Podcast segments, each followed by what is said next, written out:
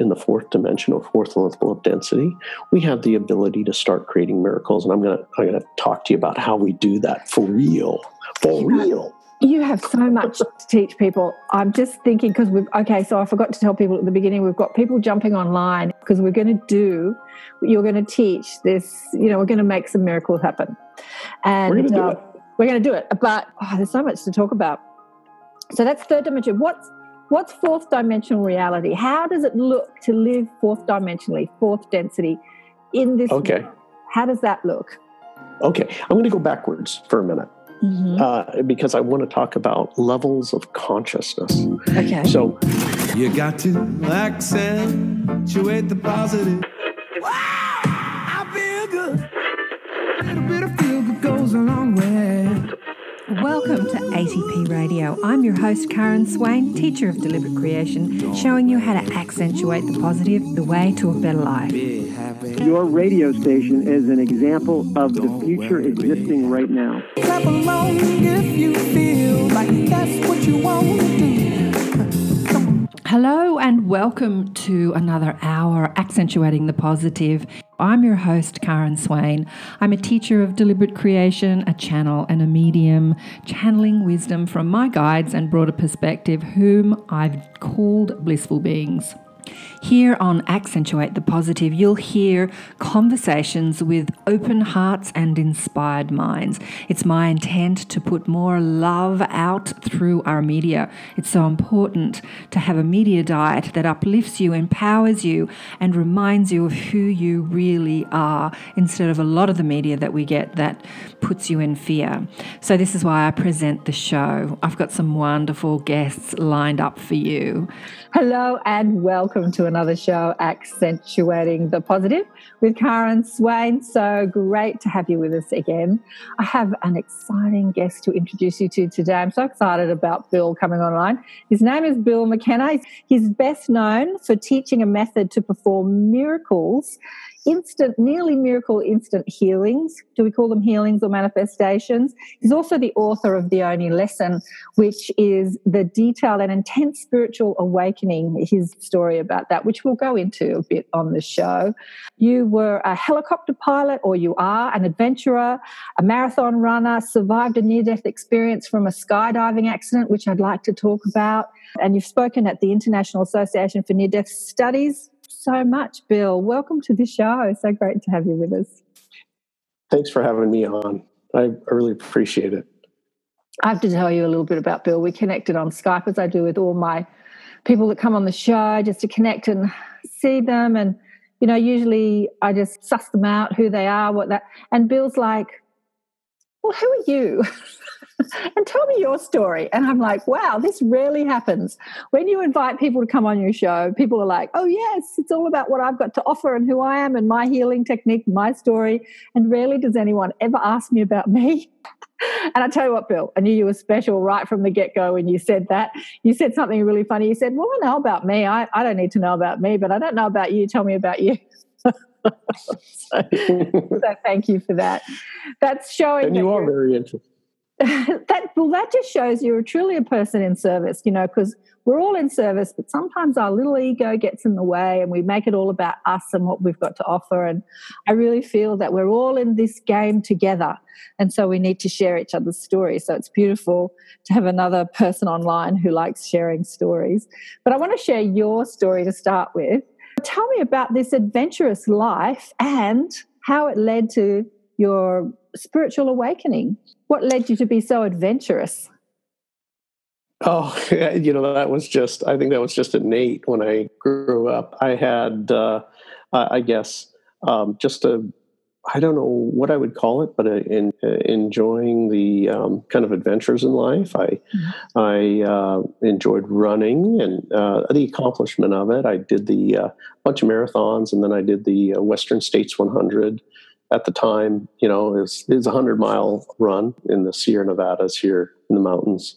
Got my black belt and studied martial arts for probably 35 years. I studied all kinds of different styles and ended up learning to fly airplanes and helicopters, bought a few helicopters and had a lot of fun adventures all over here in Mexico. And So tell me, are you still doing all that, or is this new adventure into our abilities and manifestation as exciting as jumping out of planes and flying helicopters? Or are you still doing that as well?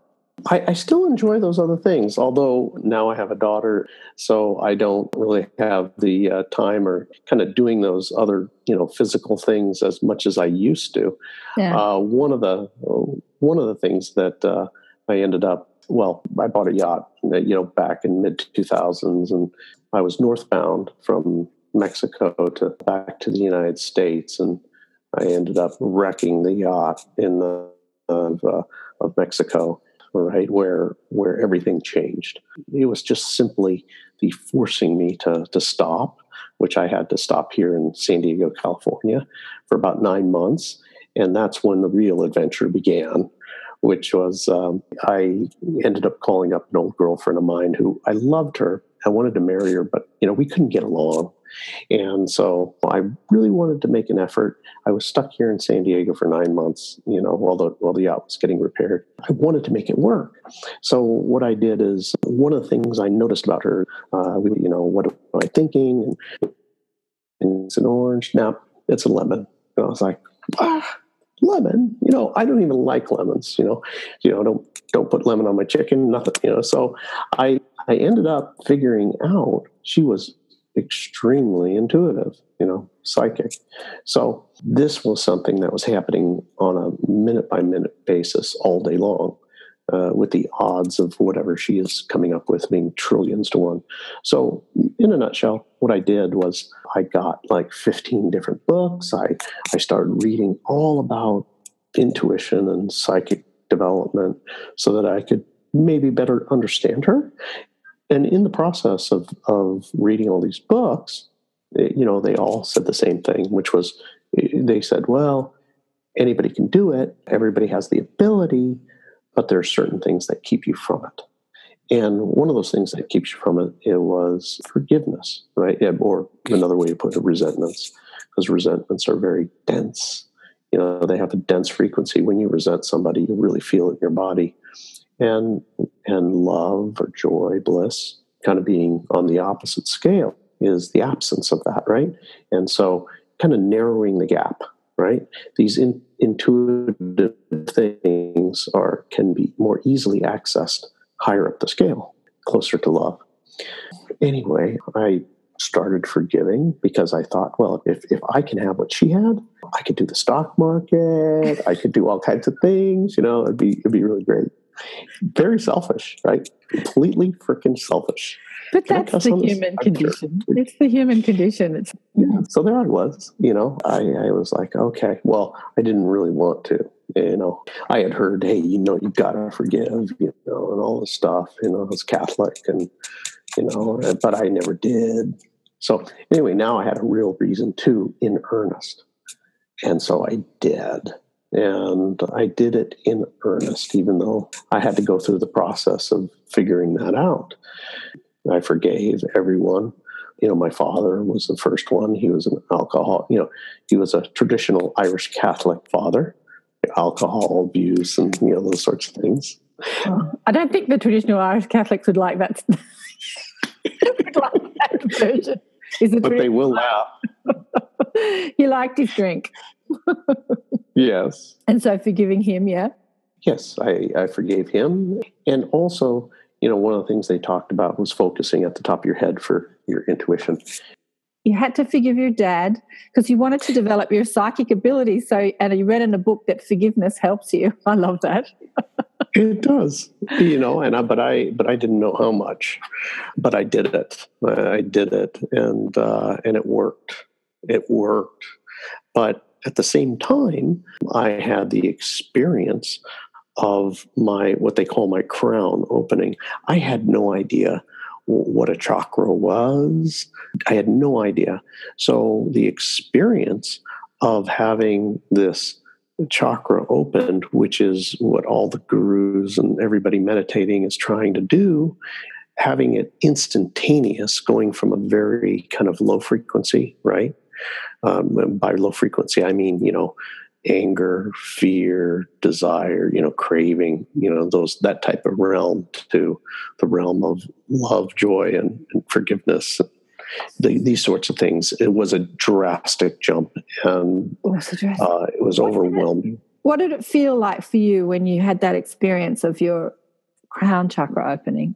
So this is when you forgave in earnest. Yes. Mm.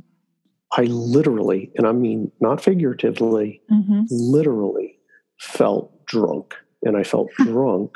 I felt it was as if I had maybe 6-8 beers, but I was still could talk. And sometimes it got so bad that it felt like morphine. Anybody who's had that, it felt like there was a band around my head. And all of this was like, have you ever had a fly land on your hair and you feel them wiggling around, on your hair? Mm-hmm. The entire head felt like there was, 1,000 flies wiggling around on your head. Yeah. And a feeling also of, I was crying all the time. It wasn't out of like sadness. It was just kind of things joyful, right? And things I would see beauty, and I would see things I had never noticed before, and the synchronicities and intuition. There was the other physical aspect was the feeling of like a hole on the top of your head, like a vortex or like a opening, and then all of this was just buzzing and so that was what it was like for me that happened. And that went on, it's still going on today, but now it's been 10 years. It's right about 10 years now, but you can imagine being drunk, 7/24, it just went away after, meaning I'm used to it. It's just the new normal, if you will. So it eventually just became the new normal. The power of forgiveness. I remember I was, listening to a lot of Esther Hicks in my 30s.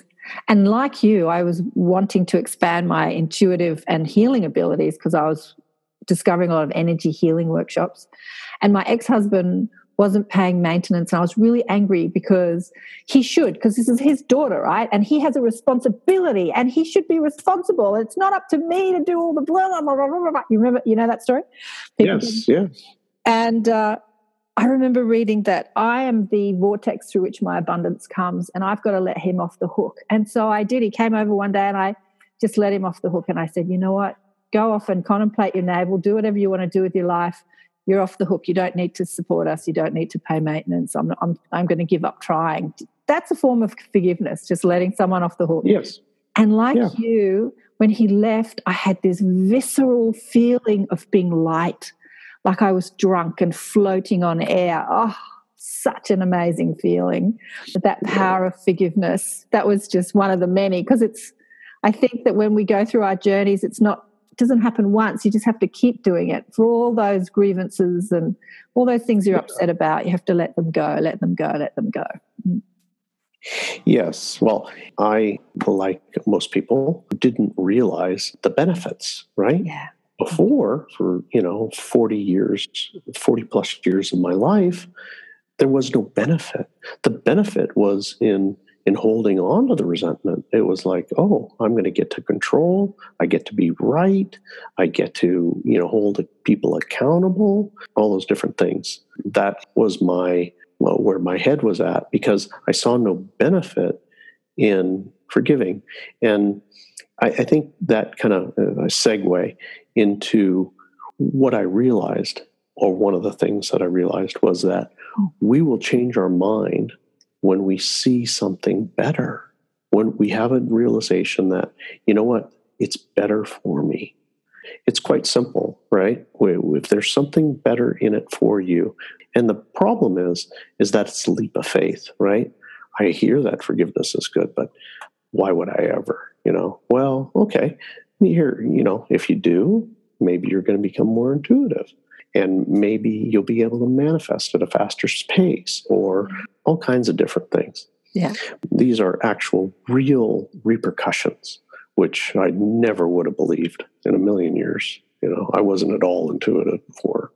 And so when you sort of let go of the resentments and you started to expand, did you match your girlfriend's intuitive abilities? Did you sort of come to her level? Did you start to understand what it's like to be? Yeah, I did. One of the aspects of it, she was constantly in pain. Right. And I was like, my gosh, I need to put this girl on a morphine drip, because she's hurting constantly. It's her stomach, it's her eye, it's this, it's that, this hurts, that hurts. It's all day long. And I didn't understand it. And after I started learning about this stuff, I became to understand that it wasn't her pain. Right. She was picking up everybody else's pain. If they had a bad feeling or a bad thought or, something, they were even angry at somebody else, mm-hmm. it would physically hurt her. Mm-hmm. And she didn't even realize it. But after getting some training and understanding, I was able to teach her how to separate, right? How to create a separation in between you and the other person. Okay. And one of the things that, and I'll share this with your audience because, I like to give them anything I have, that might be of benefit. There's probably people on the phone that are, I'm watching the interview that are very intuitive and they find they're in a lot of pain. One of the things that they can do is notice differences. For example, if you were in pain, let's say your knee hurts and then my knee starts to hurt, all I have to do is notice, okay, I'm bald. She's got beautiful blonde hair. She's wearing glasses. I'm not wearing glasses. Okay, that's a woman. I'm a man. Okay, I'm wearing a blue shirt. She's wearing a sweater or something there. So if I notice 5 differences, what'll happen is, boom, the pain goes away. Because in noticing differences, I create separation, right? And the closer I get to becoming one with you, for a lot of us, we'll experience their pain. So it's just an easy trick, and your pain will go very quickly. Sometimes you won't even realize who is it that's in this pain. But if you ask around what's going on with people in the, that you're physically around, it may be that they're angry. If you have somebody in the room that's angry and then you start to get in pain, just start noticing the differences in between you, and the pain will be like gone that fast. That's brilliant. I'm just thinking about years ago, I heard this guru talking about how when we identify something, we actually separate from it, because the truth is that we're all one. But when we identify something, when I say you're Bill, you're a man, I'm a car and I'm a woman, when we put labels on something, we create separation. Yes. And that's exactly what you're saying. So, it's wow. Okay. Wow. Mm-hmm. I've never heard it spoken like that. Mm-hmm. So basically, I ended up experiencing the exact same thing. I would be at work or wherever, and there'd be a problem going on, and I was in another office, but I don't even know I'm on the headset, and I can get in extreme pain. My call's over, and I come out and I find out, oh, there's a big problem, and I'm like, oh my gosh, it hurts so bad. so anyway, I've got to experience not only the intuitive aspects, but also what it's like to be an empath as well. Yeah. Not only that, but how to control it and how to help other people to control your gift versus your gift controlling you. Yeah. So, if that makes sense. Look, absolutely. I have this conversation a lot on the show because I went through that as well.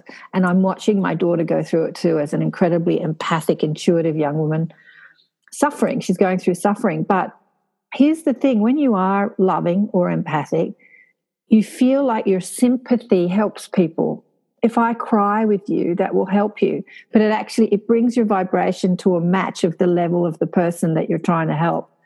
And actually, you can't help anyone in that sad place. Like if you're sad, I'll get sad with you. So when you bring your vibration down to their level, you're just picking up all their sadness and their pain, and you're actually no use to them. So keeping we're going to talk more about this because this is what your healing is based on, that detachment. Having a detachment an emotional detachment, like not caring about an outcome, being detached, loving but detached is actually how to be an empathic person and not suffer. So quite simply, it is in the purity we'll be able to help that other person. Yeah. As you well put, two down does not mean you're helping bring them up. You're both down. If you stay up, you can bring the other person up. Yeah. Yeah. So anyway, once I had gone through this experience of awakening and I had a lot of realizations and I had a lot of help, I had help from not only hundreds of books that I read, but also I had the good fortune of running into a lot of different masters that are still here on this earth that helped me a lot. You know, they taught me different things. Things I thought would be impossible became kind of my new reality. So one of those things is I ended up being able to piece together a puzzle. One master had taught me about dimensions, the third dimension, fourth and fifth dimension, and the characteristics of it. And, you know, I learned about our ego from a different one and time and its relative nature to dimensions. And so I just kind of wanted to give the audience the information that I have in order that they could perform. You know, I know it's going to sound just totally ridiculous, but by the end of the program, you'll be able to perform your first miracle. Yeah, so if it's okay, can I go into that? Yeah, I'd like to talk about dimensions and how you see them, but yeah, go into it's not really a healing technique, because when I saw you on Gaia TV, you're speaking about it like I teach deliberate creation. It's more a manifestation technique. It's about It's about using your power, the power of your mind and focus and attention and the powers that we have, rather than trying to heal something. Anyway, but please go on. Good. Wonderful. Okay. In just a little bit you said right there, there's so much. I can't wait to share. So the third dimension, right, is, and you could look at this maybe as dimension or you can look at it as density. So this third level of density, and this is what the overwhelming majority of the world is in right now. It's characterized by, first and foremost, conditional love. So that's the first thing that you'll notice in this dimension. I always like to use the romantic love is something that worldwide that everybody is after, right? We all want romantic love. And romantic love by its very nature is conditional, right? We're fine as long as I don't get home and you've got three other guys in the bed with you. Yeah, now we've got a problem. Now wait. Yeah. Now my love shuts down, right? Yeah. I have to go find a new romantic love, right? The nature of romantic love being conditional and therefore manipulative. Romantic love can become unconditional, fairly uncommon, but it can happen, which is just, it transforms into something else. The nature of the third dimension being laws, rules, regulations, it's the home of institutions of all kinds. Religious institutions, government institutions, judicial systems, school systems, they all have laws, rules, regulations, and not good enough yet. Right and wrong, very clear delineations, judgment. You're seeing the world in judgment, right? People in this dimension feel as if things are happening to me or by me through a force of will. Right? Mm-hmm. So the other aspect of this dimension is we have time, and time is linear time. And by linear time, I mean there's a clock on the wall, tick tock, tick tock, and we all agree to this. So these things are actually true in this dimension. We have little to no ability. When I say little, I mean never. I don't want to say absolutes, but little ability to create a miracle in the third dimension. In the third dimension, we're looking outside of ourselves. We're praying, oh, please, please, please, somebody up there, help me, you know, get better or whatever it might be. Yes. Mm-hmm. Makes Am I making sense? Well, yeah. You know, I'm going through this right now. I've had two sick girls at home. One's my niece, one's my daughter. And my niece is quite sick. And her mum was over here yesterday. And it's like, go to the doctor, go to the doctor. I'm going to take you to the doctor. I'm going to take you to the specialist. And I'm just thinking about interviewing you this morning and running down the stairs and thinking, that power to help ourselves is completely outside of ourselves when we get sick. It's like that's how we think. And that's what you're talking about, third dimension. There is no power within me to actually help myself. I need to go to a doctor. Like right. I need to go to someone. And that feeling of helplessness to actually affect change in your own body is a very third dimensional construct. Yes. Interestingly enough, our ego plays really closely into all this. Our ego in the third is really active in the third dimension. So my ego presents itself in three ways. Wanting, mm-hmm. I want to get better. Thwarted wanting, I feel like horrible. Yeah, I feel like crap. Indifference. Mm-hmm. And this goes... what was the third one? Indifference. Indifference, okay. So this is my ego. And I like to use that. I came up with a new example that I like to use because it illustrates we all jump in between all three of these on a daily basis, minute by minute. Just a simple trip to the grocery store. You go to the grocery store because you want something, mm-hmm. right? That's a first place of our ego. Now, you get to the grocery store. Let's say you came for detergent and there's no detergent. Okay, now you're upset. I didn't get what I want. It's thwarted wanting. Now, by the way, there's all these people in the store. Now, they're passing by you and you're completely indifferent. You don't even notice. You couldn't even describe what they're wearing other than that hot person that just walked by and you go, oh, look at that. Look at that. Oh, don't turn your head. Just look at your side drive. You go, look at that. Wanting. They're coming by you on the next aisle and you go, gosh, I sure would like them to smile at me.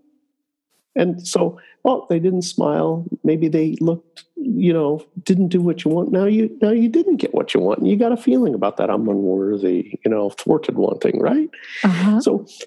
So all through the grocery store, this is a simple trip to the grocery store. You jump in between thwarted wanting and indifference the whole way. And every interaction with everybody contains these three things. That's my ego. Uh-huh. The interesting thing is there is in the next dimension, right? Uh-huh. This is where we have the ability to, in the fourth dimension or fourth level of density, we have the ability to start creating miracles. And I'm gonna talk to you about how we do that for real. For real. You have so much to teach people. I'm just thinking because so I forgot to tell people at the beginning, we've got people jumping online in about half an hour because you're going to teach this, we're going to make some miracles happen. And we're going to do it. Oh, there's so much to talk about. So that's third dimension. What's fourth dimensional reality? How does it look to live fourth dimensionally, fourth density in this world? How does that look? Okay, I'm going to go backwards for a minute. Mm-hmm. Because I want to talk about levels of consciousness. Okay. So Dr. David Hawkins did some wonderful work in this. So I also got new understandings from Dr. David Hawkins. He has this map of the levels of consciousness. Mm-hmm. Now, I was always confused. What the heck is consciousness? What? In a way, a different way to express this is consciousness can be looked at as the understanding that I've come to thus far in my life. So for me, for example, prior to all of this awakening, my level of consciousness was somewhere around fear, anger, and desire or craving, right? And The thing about this map of the level of consciousness, there's all kinds of levels. It starts off at shame, humiliation, grief, guilt, anger, you know, and then I think fear, and fear is first, anger, desire, which is craving, and it goes up from there to forgiveness and love and unconditional love, joy, bliss, enlightenment. So I'm really cursory because we only have so much time. Everybody can Google it. You can see these if you hit the images. But my point is, in every level, for example, let's take fear. When my understanding is that there's so many things to be afraid of out there, then I'll be constantly looking for those things to be afraid of, and it validates me. And anybody who's not afraid is like, oh man, you're just stupid. Have you watched the news? You know, swine flu, nuclear, North Korea, something. Something's going to get you, you know. So let's say anger. When I was at the level of anger, I'd look and find and see antagonists everywhere, right? This appeared real, right? I saw threats everywhere. Mm-hmm. In every level, there are benefits to it, and it appears as very real. So just as much as that, you know, the resentments level, right, for me was real and had benefits to it, so does the level of forgiveness. Every level is real, and it has its own benefits. It's just we didn't understand what the level is and what the benefits are of getting there. Mm-hmm. When we get up into the realm of unconditional love, joy, bliss, and it's just about that level, what happens is the miraculous becomes commonplace. So you asked, what's it like to be in the fourth dimension? In the fourth dimension, well, first I'll back down. What does it feel like in the third? What it feels like is shame, guilt, humiliation, anger, resentment, the feeling of everything happening through force, right? To you. Yeah, I'm just getting this song, Constant Craving, you know, Katie Lang, Constant Craving. That's what it feels like in the third dimension, constant craving. Yes, that is wanting, right? That's my ego. Wanting, yeah. Mm-hmm. Right. So in the fourth dimension, what you do is the very first thing is you go from conditional love to unconditional love. You end up having choices and options, right? Your optimism, gratitude, joy, having choices versus reactions. In the third dimension, everything is reaction, right? My focus in the third dimension is I'm thinking about the future, or I'm thinking about the past, and what is happening right now is happening to me because of habit. I'm reacting out of habit, or just having reactions to whatever's going right now. In the fourth dimension, time becomes malleable, mm-hmm. and my focus is on now. Mm-hmm. So, paradox, right? The release of having firm rules, no longer making people wrong, looking without judgment. You're observing what's going on without mm-hmm. being judgmental about it. That does not mean that you don't have discernment. You know, you need discernment to mm-hmm. know how far is that car ahead of you, so you don't ram into them, right? Mm-hmm. You can still discern, but you're not making others wrong and you right? So, you know, this judgment versus discernment or observation is a thing that a lot of people grapple with. We were having this conversation at dinner last night. My girls were saying, I'm very critical. And I'm saying, there's a difference between criticizing and being and observing something. When you're empathic and you say that you observe that somebody's you observe something about how someone is, like I made a judgment or an observation about someone, but then she took that as a criticism. You know, they're a very angry person, you could say. Is that a criticism or is that or are you observing, or are you being discerning based on what you're feeling? Do you know what I mean?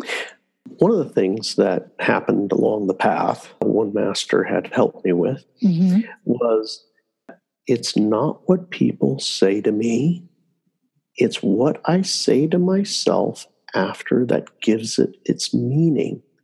So you have, here in the United States, we call it flipping people off. Well, it's, you know, we have, so I know this is worldwide, but the example is when someone here in the United States, let's say, had flipped me off, and there'd been times when I would react to it very hostily, right? But there's other times when they had the exact same intention, which was up yours, you know, and I laughed about it. Yeah. Because it's not what their intention was the same. They both meant it. But what I was saying to myself after is what gave it its meaning. Oh, yeah, for sure. So the person who takes offense is actually the person that has the power to change it. And it happens in a nanosecond. Mm-hmm. You know, we think it's the other person and what they said, but it's actually what I said to myself. I could turn around and say, oh, gosh, you know, let's say you said I was very angry and that stuff. I could say to myself, you know, yeah, that's, oh, you know, how could she, you know, blah, blah, blah, blah. Or I could just say to myself, well, she hasn't taken the time to get to know me yet.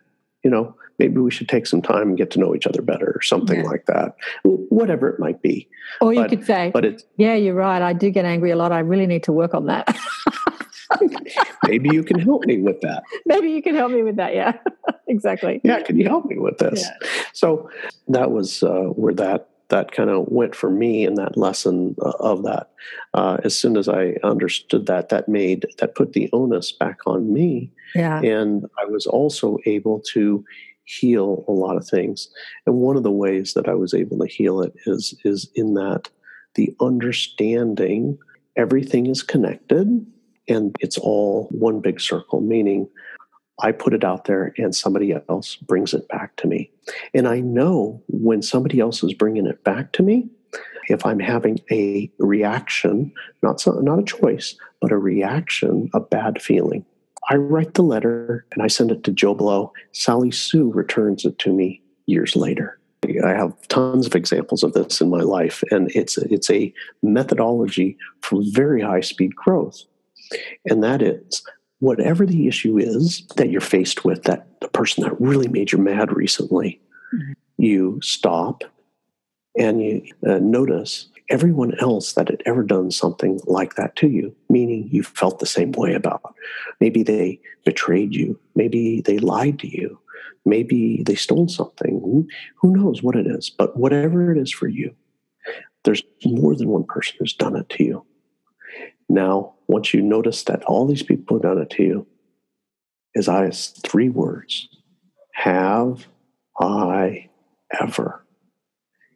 And if you allow yourself to capture the essence of it, you know, and you say, well, no, not on I never stole a red car that was a, you know, red Mercedes. I never did that. Never stole a red Mercedes ever. No. And mine's a red Mercedes. Well, okay. But have you stolen some other stuff? You know, once you understand that that was a return to sender and... law of attraction. Yeah. Yes. And as soon as you understand it, knowing that everything's connected, the ending of your karma is the changing of your mind. Yeah. And what do I mean by that? Brilliant. It means simply... I'm not going to do this to anybody, anytime, anywhere, anymore for any reason, because I know how it feels. Mm-hmm. It always feels like a grain of sand when I do it to somebody else, and it feels like a mountain when it's coming at me that somebody else has done it. Brilliant. Say that again. The end of your karma is the change of your mind. Is that what you said? Correct. The ending of your karma is the changing of your mind. Now, what I want to do is I want to go to the super... I want to go to the supermarket in the fourth dimension. So in the fourth dimension, you end up finding all the stuff that you need. And synchronistically, all kinds of other things happen in the grocery store. You end up having experiences that you end up affecting somebody's life dramatically in a positive way, or you get affected in a positive way as well. So these type of things become very commonplace in the grocery store. You no longer want, but your intuition now is guiding you through the store. You know, instead of the brand you knew normally bought, you said, no, you know what? This other brand is working better for me. You know, I'm going to try something new over here. Yeah, you find that people will respond to you better too. And this is because of a result of, in the fourth dimension, love for self starts to emerge. In the third dimension, the search for love is outside of you. Yes. It is. That's why romantic love is so popular in the third dimension. It is because you want, right? You're wanting. And in the fourth dimension, you start to search for this love inside of you. Another tip for your watchers is I have a video on YouTube, and it's called The Only Lesson, Method 1. And it's about self-love. And there's that realization alone can help to propel you into that fourth dimension. Self-love is, I never understood it, but it's merely think of the person that you love non-romantically and let yourself feel the feeling for them and then give it to you, that feeling. Just as simple as that. And it's not a thought, it's a feeling. So I know we don't have much time here, but so I want to make sure that I explain how to, for everybody to utilize this, these things I've discovered so that they can actually do their first miracle. In the fourth dimension, we actually have the ability to create miracles fairly quickly. And by quickly, I mean within minutes. So the way this works is all we need to do is be in a state where we're unattached to an outcome. Another way of putting this is it's unconditional. Unconditional means unattached to an outcome. And we see the person as perfect, right? I'm going to take physical pain.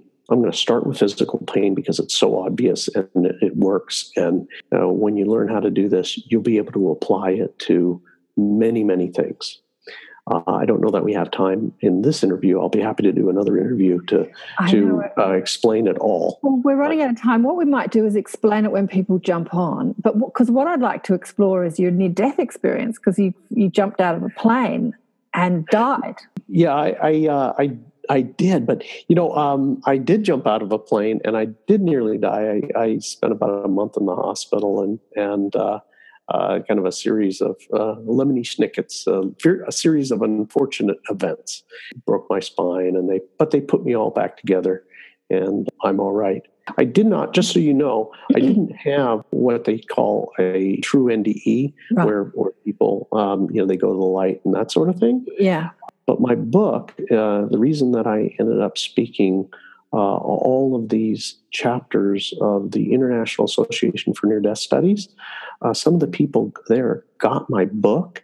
They had start telling people that my book is all the lessons from a near-death experience.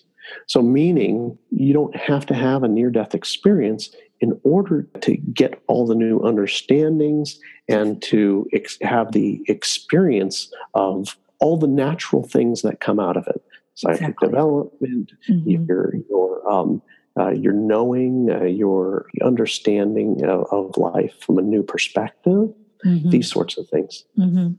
So what I'm interested in, because when your body is broken, when you're in pain, the hardest thing to do is, you know, what you're going to teach us is to focus on not being in pain, because the pain gets so much of our attention, and we keep perpetuating the problem by like, oh, I don't feel good. Oh, I'm in pain. Oh, this hurts. Oh, I'm broken. So we keep creating the same reality over and over again as we're focusing on it. And that's really what illness does, because it feels so bad, or grief or anger or rage or loss in any way, because it feels so bad, it gets all of our attention. And our attention, you know, where attention goes, energy flows.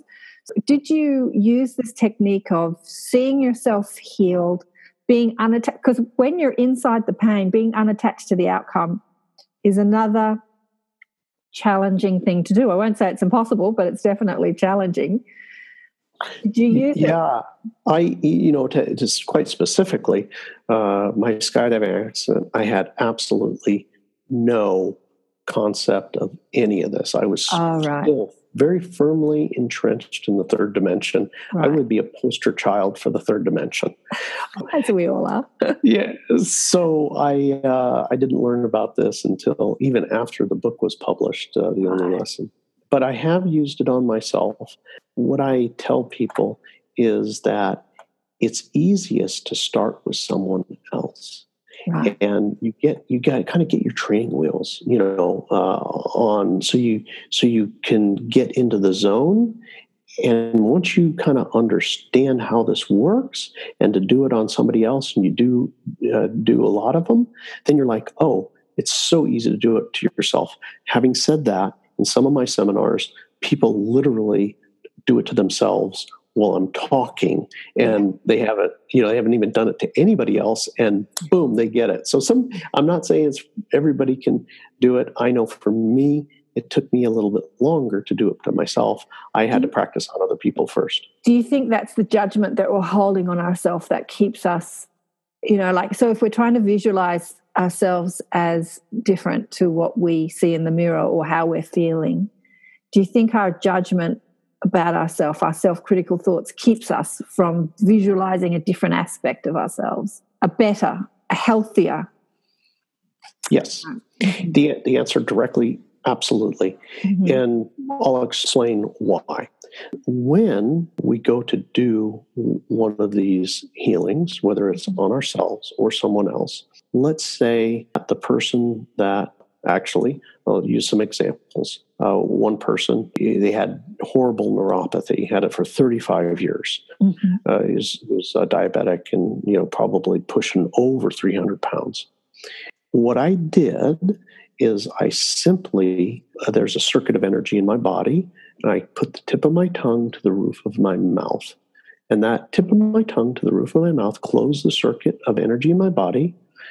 You don't have to do that. I'm going to call it a turbo booster.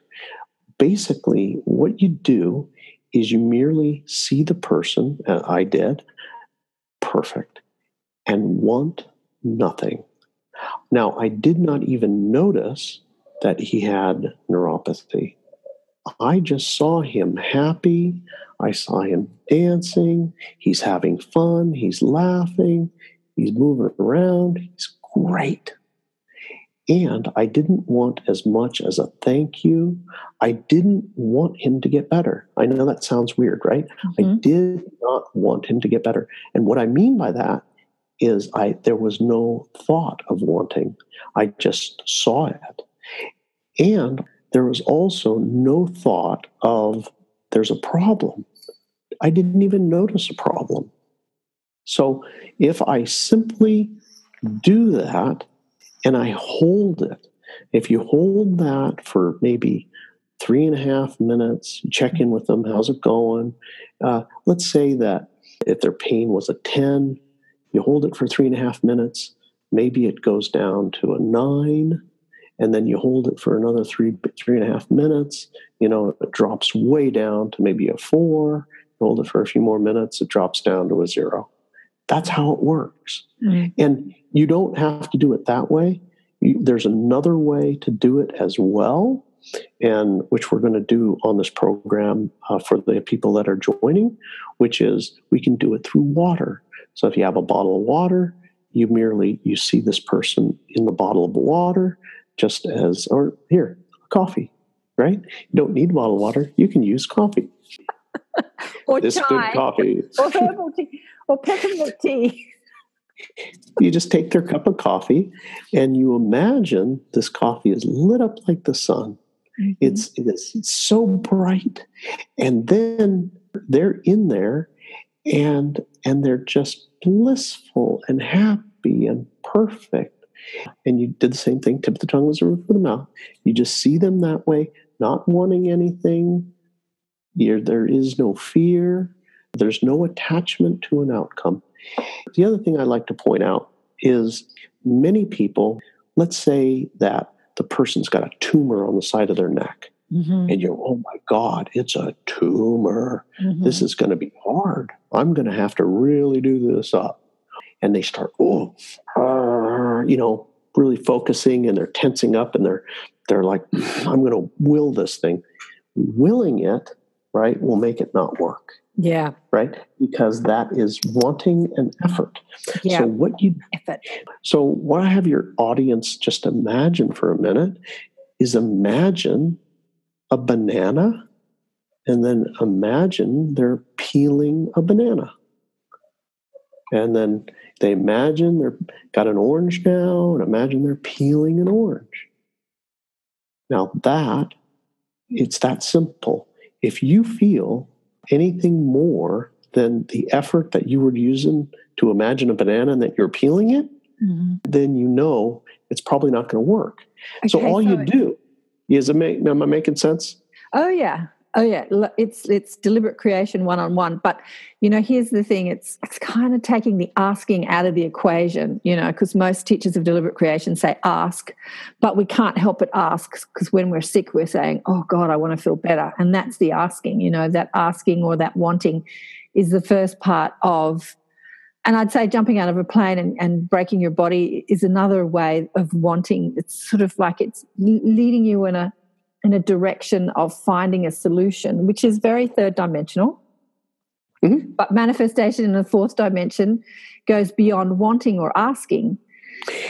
Correct. Yeah, correct. But it's the allowing aspect, and the allowing aspect is the detachment to an outcome. It's the elimination of the striving, of the effort, of the wanting. It's the go to the beach and have a good time. It's like let the universe orchestrate the details. And this is the part that most people who are entrenched in 3D are having so much trouble with. Because when you want something, letting go of wanting it and letting go of, that detachment part is the part that people have trouble with. So there we go. Perfect. Thank you for that segue. What you can do on that is let go of the attachment to an outcome. And all you do is just see it without asking, without wanting. Just see how wonderful it is. And there is no feeling of wanting and no feeling of wanting after the fact. Just let it go. This is how I see it. Hold the vision, keep the tip of the tongue to the roof of the mouth, and hold it for several minutes. And that's all you do. So our ego, if I feel, remember when I talked about the ego is wanting, thwarted wanting, and indifference, right? Mm-hmm. I want a new car.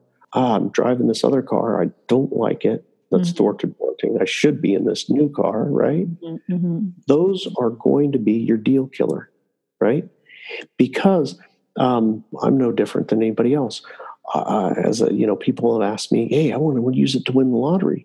When I learned this and I did it to somebody else, I literally made their back pain. The first one I did, back pain was an 8, and boom, it went to a 0. And the person had had it for something like several years. And I was like, wow, I'm going to get rich. I'm rich. So, I was like, man, there is some stuff that's going to be happening now, and it don't work. And the reason is because of wanting, right? Yes, wanting. I want to win. So there is your separation, right? So that's how it works. I know we're right on 11 o'clock, and people are joining us. Hi, Sherry. Hello. There's Mike. I'm just going to pause for a second. Okay, we're recording. Okay, great. Well, first of all, thank you for doing this. And I'm going to call this an experiment. I've never actually done it over where I have this many people at one time, and we're gonna try and do this all at the same time. So we'll see how it goes. But the first thing I'd like you to do is simply number one, I don't want you to believe anything. And what I mean is that your discomfort is what it is. If it hurts and it's on a scale of 1 to 10, it's a 10. I don't want you to believe that just because, I'm going to believe this thing and then it's going to go away. It is what it is. It hurts how it hurts, and just be honest that, it feels how it feels. So if it goes down, it goes down. And if it doesn't, it doesn't. But it's not, this has nothing to do with you believing anything. Does that make sense? This has nothing to do with your belief. It is what it is. So the very first thing I'm going to have you do is, if you have a piece of paper, just jot down, scale of 1 to 10. This is what it is right now. Yeah, I feel it hurts this bad. Okay. If you don't have a pad of paper, just make a mental note. This is how bad it is, right? It's an 8, it's a 10, it's a 5, whatever that might be. Okay. Everybody's they gauged their level of pain. Karen, you got your two young ones there. They put it on a scale of 1 to 10 for themselves as well, I assume, right? Yeah. Okay. So I'm gonna do this, and then we'll take the next step. So bear with me a minute here. Okay.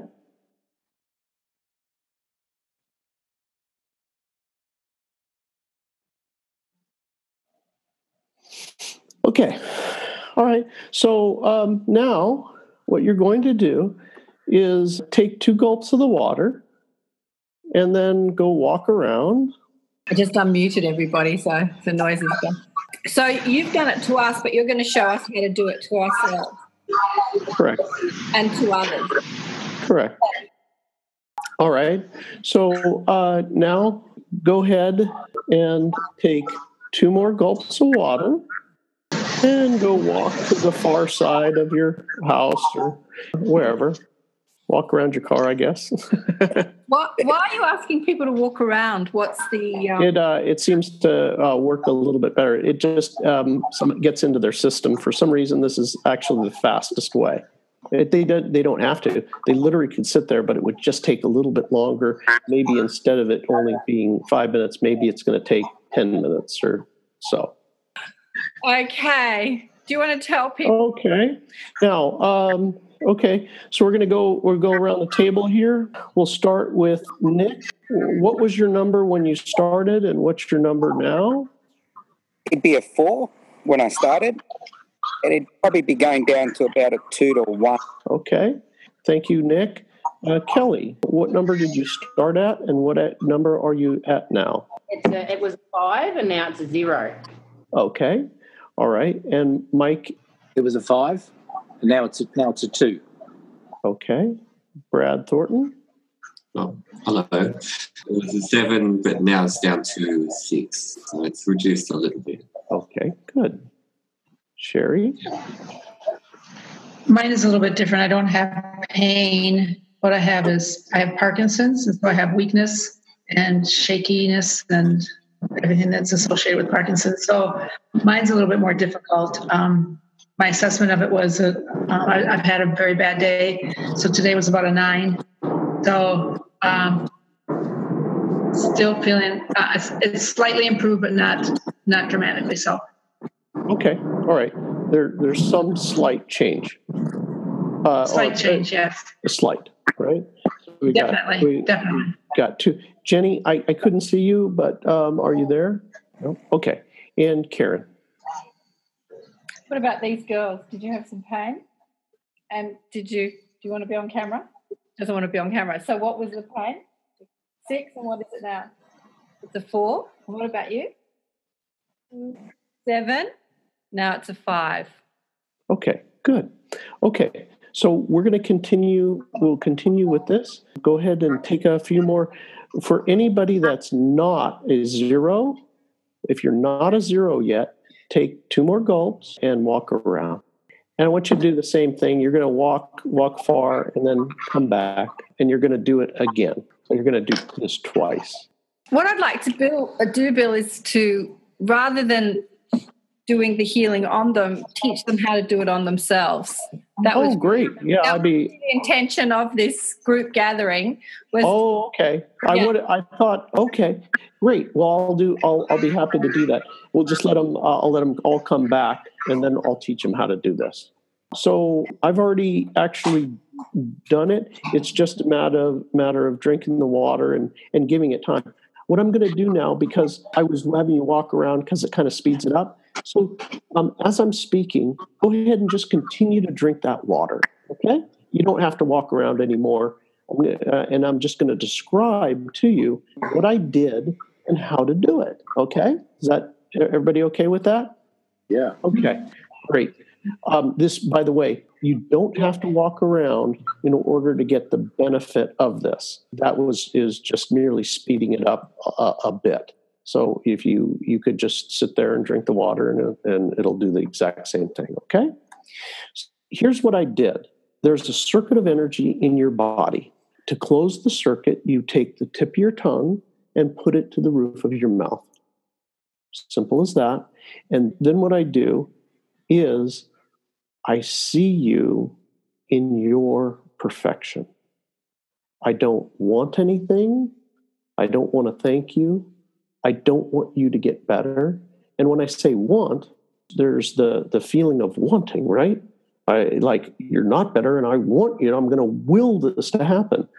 There is no willing it to happen. I merely just see happy, blissful, and I'm unattached to an outcome. And that's it. I don't notice that you have a problem. I merely focus on you're so happy, you're blissful, you're joyful. I don't put any effort into it. And what I mean by effort is the example I gave in the interview, and I like to give, is if you were to imagine a banana and then you were to imagine peeling a banana. You know how easy that is, right? You can imagine peeling a banana. That's pretty easy. There's no effort, right? It's just there's a banana, I peeled it. So there's not a efforting, right? So there's no effort. All I do is I just see you perfect. There's no effort. I'm not afraid of anything. Like right now, this is being recorded, right? It's going to be out on the internet, and people are going to see this. You know, the risk, right? The risk of me sitting here, it's like, who does that guy think he is? Jesus or something? You know, look at that fool. He had all these people up here and none of them got better, right? Well, you know, there obviously I could have a bunch of fear, right, about that. I've never done a whole group over the internet before. So it's a risk. But I had to let go of the fear of it not working, looking like a jerk for eternity on the internet. So I don't fear anything, and I don't want anything. All I do is see you as perfect, happy, blissful, joyful, and hold that intention and see you that way, because entering into the thing that is common between all of us, and that's love. And it's unconditional love, right? Unconditional just means unattached to an outcome. Now, how do I do this to myself is what everybody wants to know. And that's exact same way as I did it to you. You merely let go of wanting, and you just keep the tip of your tongue to the roof of your mouth and see yourself in absolute perfection. And you have to hold that. Now, if I do it through water, maybe I can do it. I can hold that vision for maybe a minute or two into the water. If I have no water and I'm just holding it, that vision of you, and it's going to take me somewhere around 7 minutes or so. So the water seems to be a heck of a lot faster, right? And for me to hold one vision for 7.5 minutes, and do one thing, right? That can be difficult for a lot of people. It's not impossible, but, you can train yourself and you can do it. I did it, so it's no big deal. Typically, you take a break, you check in every once in a while. Right? How's it going? Kind of like we did. I checked in with you and to see, how you were doing and say the pain go down. That's the way in which you can actually do this for yourself. What I recommend is to go out and try it out on other people first, and then that it works, and then you can do it on yourself. As I mentioned before, many people go out and do this immediately on themselves, and it works. For me, I had to go out and do it on other people first before, where I got really, so I could narrow in and keep my mind in only seeing myself in bliss and perfect and not wanting anything better. My knee hurt or something like that, and I don't even think about it. There's nothing else except my perfection, right? Just like I do for other people. So you don't need water. You can do it through coffee. You can use ice cream. Some people might like an ice cream healing. It doesn't matter. You can use an orange, a mango. I love mangoes. You can use a mango. It doesn't matter. You can use anything, and you need nothing at all, right? I could just sit here and hold the vision, and it will happen. The other thing about this is, I know that the group wants to know how to manifest, and this is possible as well. It is, once you can keep from the wanting, the thwarted wanting, and see the vision and hold it, tip of the tongue, roof of the mouth, it'll happen. It's just the nature of who you are.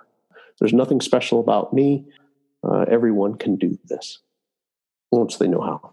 So I'll stop talking. Thank you. So, Bill. Yes. How long do you need to hold the vision if you're doing it on yourself?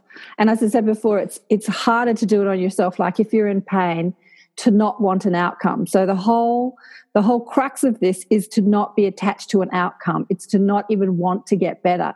It's just to hold the vision with no attachment.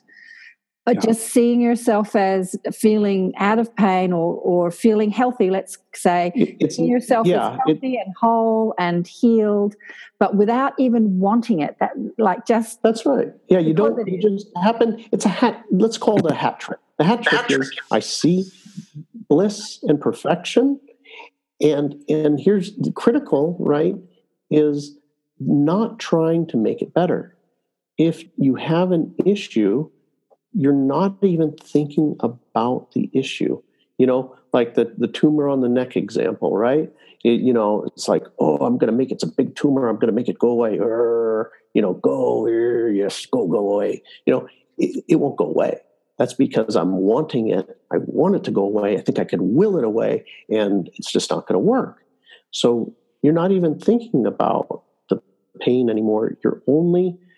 Your mind has one focus, and that is, I see this vision of me in bliss. And it's kind of like visualizing that banana, oh, wow. Matter of fact, there's a banana, but it's really happy, it's, whoa, it's so great.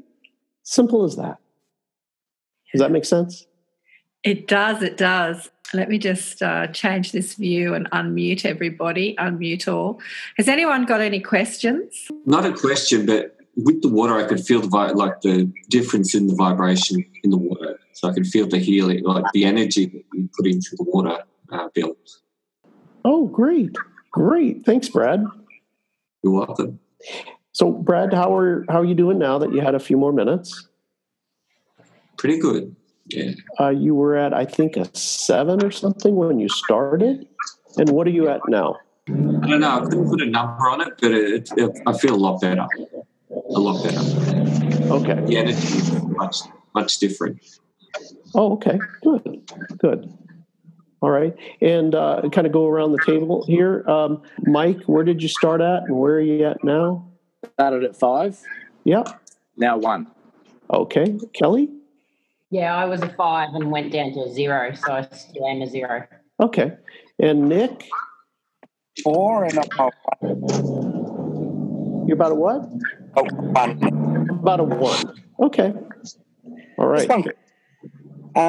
Do you have to visually see them for it to work, or you can do it remote? You can do it remote. I do it over the phone. You can, even with people you haven't met, you kind of hear their voice, you know, and, oh, you're in this city. You're in Kuala Lumpur. Okay. And it's, you know, Joe Blow in Kuala Lumpur. Okay. I can hear your voice. All right. You can just dial into them, you know, just imagine that bliss in their water. That's all. You need their permission to do it. You do not need their permission. This is done as pure love, unconditional love, meaning there is no attachment, once again, to that outcome. Yeah, cool. Yeah. And if you notice, this was not a belief thing. I wasn't asking you to believe anything. And this is also very natural. Notice that the miraculous just happened, right? You went from this level of pain to either that or nothing or whatever it is for you, but it all just feels so very, very natural. There is It's just light and easy and natural. It's not like a bunch of fireworks going off or anything like that. This is 100% natural. It's your God-given natural ability so that you can use yourself. And now you have the tools to do it. So, Bill, you actually put your intention into the water in front of you. Is that what you're doing? The intention goes into the water? Yes. They drink the water. Exactly. Right. Exactly. Yeah. Yep. And you just don't happen to have to concentrate for as long when you do it through the water. Water will have that intention for you. So does the water somehow amplify the energy? No, it doesn't amplify it. It just merely holds it. Holds the intention. It holds the focus. Well, it holds. What it does is it holds how you've programmed it. You set this is how this is programmed, and it remembers, and then you drink it, and it does its job. So it's just taking your focus off what is, which is I'm in pain, and putting it on a reality that you want. And when you put your focus on a reality that you want, like seeing you healed or in your bliss or in your happiness or in your joy, and you have no attachment to the outcome, bring that reality into reality, manifestation 101. It's like bringing a new reality into the now. Is that right? Yes. It is, you're creating a new reality. Which we do all the time. Usually when we want something that we don't really care about if we have, we just go, wouldn't it be nice to have an ice cream? You kind of visualize yourself having an ice cream, and then someone comes to your house unexpected and says, I just thought I'd pop in, I bought some ice cream. Yes, that's how it works. You know, I talked about some of the masters that I met and run into, and one of them is a woman. She's pushing, I guess she's got to be pushing 80 years old now. This is only 2 weeks ago, but it's a daily occurrence. You know, when you know somebody who's running, they're in the 4th dimension or 5th dimension, these things are just become commonplace. It was very funny because I remember her telling me, oh, yeah, my chair broke. I had some chairs broke. And, you know, what I really like is a maroon chair. I like maroon chairs. And she was like, she kind of saw herself, you know, decorating with maroon chairs. And within 2 hours, she got a phone call. This is just, you know, like I said, 2 weeks ago. 2 hours, she gets a phone call. Oh, hi. Listen, you know, we're getting rid of these. We've got some new furniture coming in. Would you like some maroon chairs? Yeah.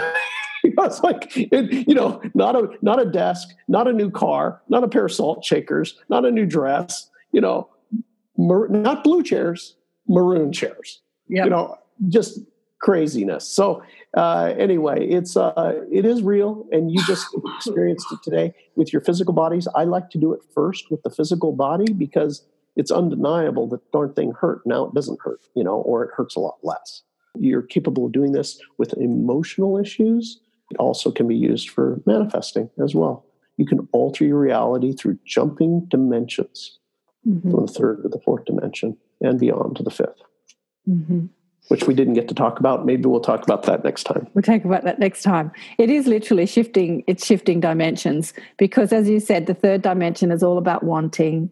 I want this to get better. I want. And the fourth dimension is all about detachment, really. It's all about a knowing. You are the creator of your reality, and whatever you put your focus on becomes your reality. And so you alleviate the striving, the constant craving, the wanting by coming into that detachment from an outcome.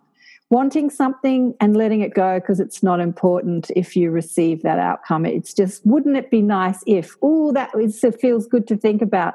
Oh, I'm going to think about this because it feels so good to think about that. And when you think about yourself and your bliss, maybe you could visualize yourself swimming in beautiful, blissful ocean or doing something that is blissful, just enjoying yourself, having a good time, laughing with a friend. When you're indulging in your bliss without a wanting, that is the power of manifestation, is letting go of the attachment to an outcome. Yes, it is. How much time? Do we have more time? How are we doing on time? I was going to end it there. Does anybody else? Let me just unmute everybody. So I'm muting people because I'm trying to get rid of the background noise on some people. Does anyone else have any more questions for Bill? Or are you going to go? You're going, Nick? No. I just want to thank Bill. Thank you. Oh, you're welcome, Nick. Thank you for participating. Thank you. And we got Andy down there. Hi, Andy. I know you've got your camera off. And I was just in the car driving along. I missed it, to tell you the truth. It'll be recorded. I'll pop it online. But Andy's working as a healer, and it'll be online. And we'll invite Bill back into the inner sanctum so we can spend a whole couple of hours with Bill. Oh, beautiful. And picking your brain, Bill. Picking your brain. Oh, great. Well, next time, what we'll deal with is bending time.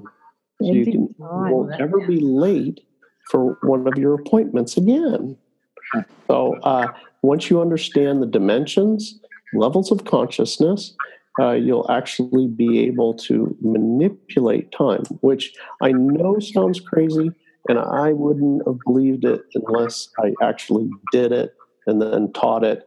And you can actually do this. It's super simple. So I'll leave that with it as a teaser for you for next time. But I look forward to sharing how to do that with you and hearing the stories after you do it. That's the fun part. Was it you, Brad, that said you had some ET friends that said that they wrap the light around them, they bend light around them? Was that you?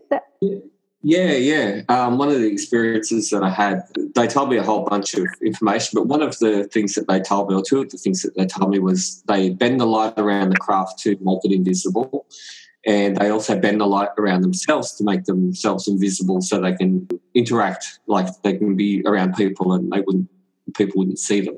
Yeah.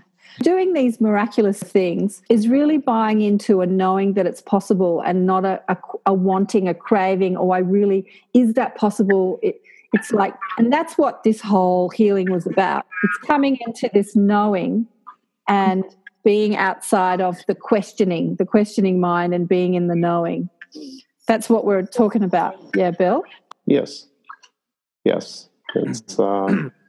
getting outside of our ego, thwarted wanting and indifference, and being a state where you're unattached to the outcome and just seeing this reality, whatever that is that you want to see. All righty. Well, I think we might end it there. I've just unmuted everybody again, so we've got all that noise on the line again.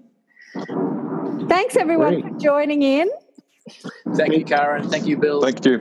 Thank you all, Bill, so much thank you. Thank you very much. Hi, everybody.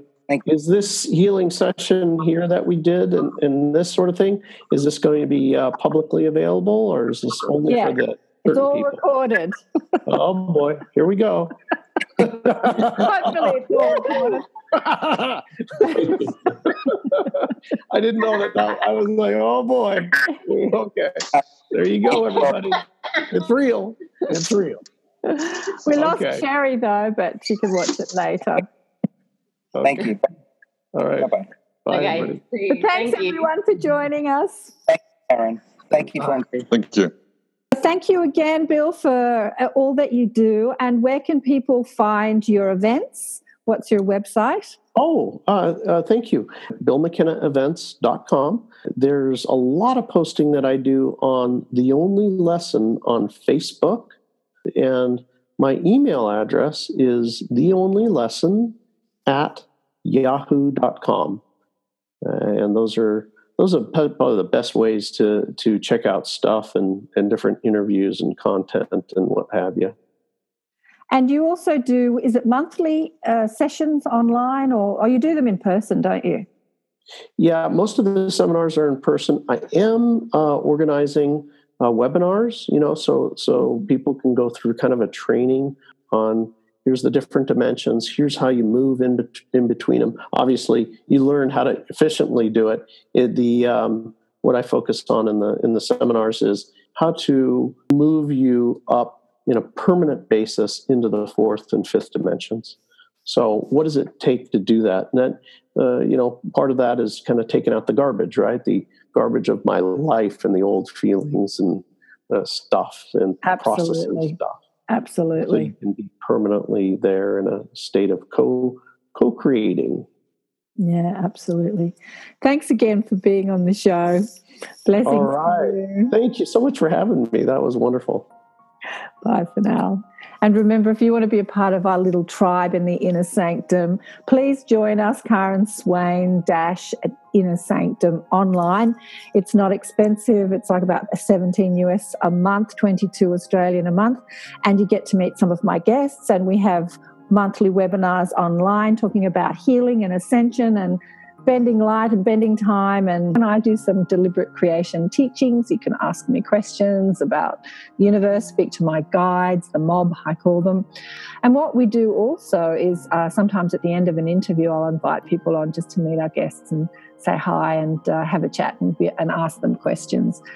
Sometimes we do monthly healings or monthly manifestations. We have a whole lot of fun in the Inner Sanctum. So do join us.